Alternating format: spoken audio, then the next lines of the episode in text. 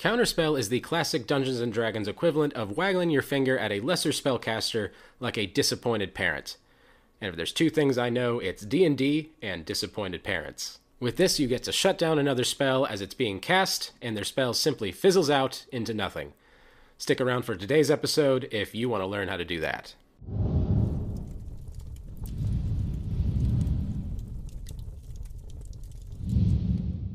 In D&D 5e, Counterspell is mostly locked into the arcane casters and can be found on the Sorcerer, Warlock, and Wizard spell list. It's a third level spell, which means a Sorcerer, Warlock, or Wizard of 5th level can cast it if they choose to learn it or put it in their spellbook. A few Paladin archetypes can also cast it, specifically Oath of Redemption Paladins and Oath of Watchers Paladins. It's a third level spell though, and since paladins are half level spellcasters with slower spell progression, paladins can't cast it until they reach ninth level. Counterspell, at its most basic function, just cancels out somebody else's spell.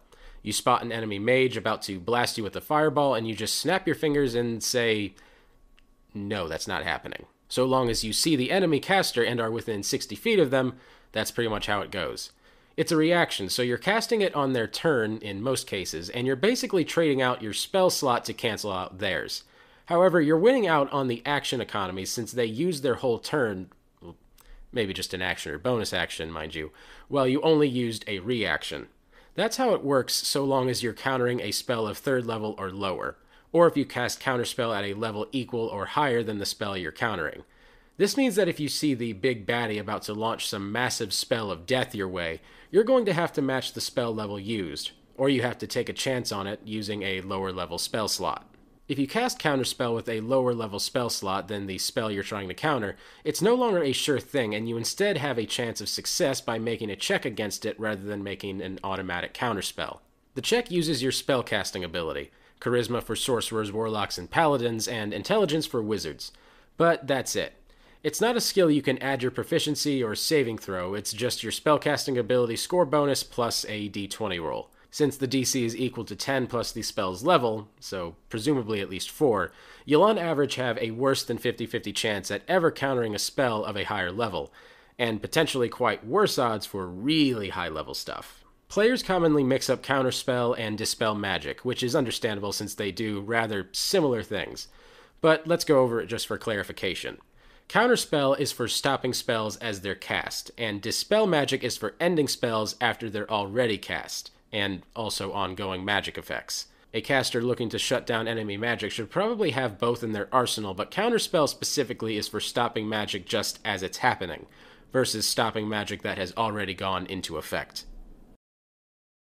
Say the enemy caster readies up a fourth level fireball at the party and you move to counterspell it. But wait, do you actually know the spell's level or what spell they're casting for that matter? It's not like they're announced beforehand or something like that. These are questions that most likely cause arguments surrounding Counterspell, and sadly, there aren't many clean answers, and it's largely left up to your DM who's hopefully pretty cool with these sort of disputes. Your DM may decide to loudly announce that the enemy is casting Fireball, or they may simply tell the players to roll Dexterity to save against it. Exactly how much information you have before you choose to cast a counterspell or not is entirely up to your DM. We did get some rulings in Tasha's saying that a player can use their reaction to make an Arcana check to determine the nature of a spell as it's being cast, but that hardly helps us here since we need that reaction to cast Counterspell itself. There are some arguments that can be made about the verbal and somatic components, or thematic, how big does the spell look type of considerations, but in the end, it's all up to the DM without a proper official ruling. A decent middle ground that I've seen several DMs use is to say that if you know the spell being cast, as in it's a spell that you can cast yourself, then you recognize it when it's being cast by another spellcaster. While the spell itself is simple, the diversity of spellcasting in spells in 5e can complicate exactly how Counterspell works. So let's answer all the questions you have from the very much necessary all the way down to the pedantic. Can I counter a spell with a long casting time? Some spells take minutes or even hours to cast, but Counterspell seems to specify the start of casting. However, in the raw text of the spell, it specifies a spell in process. The consensus seems to be that Counterspell can be used to fizzle any spell, regardless of how long the spell takes to cast or how long into casting the target caster has gotten, even if it's a ritual spell or something that has been in process for hours. Can I counterspell a spell cast from a wand or a staff? The short answer is yes. You can use counterspell on anything that's specifically a spell. So a magic item like a wand or a staff that can be used to specifically cast a spell are eligible targets for counterspell, just as if they were cast directly from a spellcaster. You cannot, however, counter special abilities of magic items if they aren't specifically spells. How does concentration in counterspell work? Let's say you're concentrating on a haste spell and attempt to cast Fly, another concentration spell, and some evil mage hits it with a counterspell. What happens to your haste spell? The short answer is that haste ends. The reason this happens is that you attempted to cast Fly and started casting it, and concentration ends the moment you begin casting another spell that requires concentration. So sadly, if you're concentrating on a spell, attempt to cast another concentration spell and it gets countered, you will lose both. Can I counterspell a counterspell? Absolutely. The spell counterspell meets all the requirements to be the target of yet another counterspell, even though you're the original caster. This also means that if somebody tries to counterspell your spell, you can use your reaction to counter their counter of your initial spell.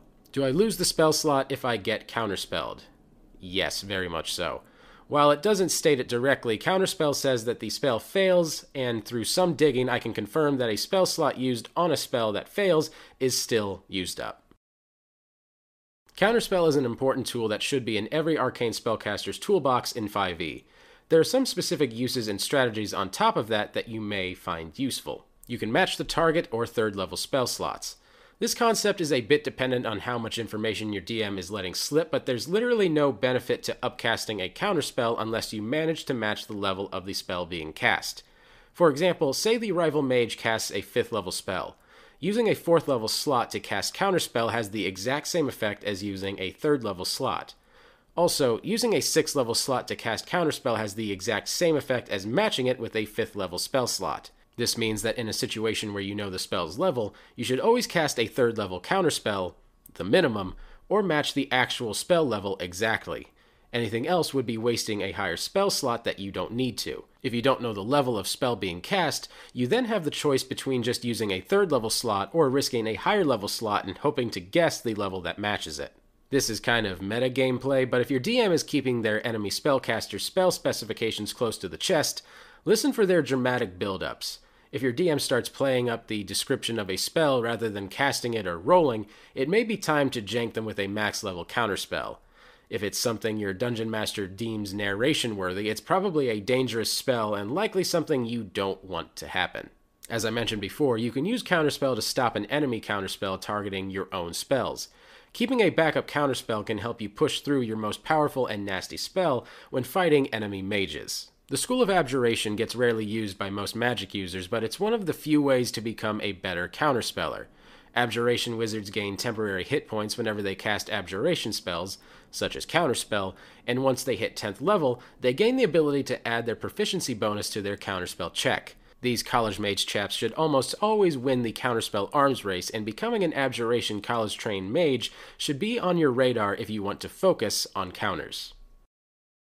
Counterspell really is one of those things that I think a lot of new players discover for the first time and realize that the possibilities of shutting down the DM's plans, uh, they're pretty much endless. Thank you guys so much for watching. I really appreciate it. Be sure to like and subscribe because we put out new videos like this every week. And if you have a great experience where Counterspell was used, I would love to hear all about it down in the comments. Thanks again for watching. My name is Patrick Ferguson from Skull Splitter Dice, and until next time, farewell.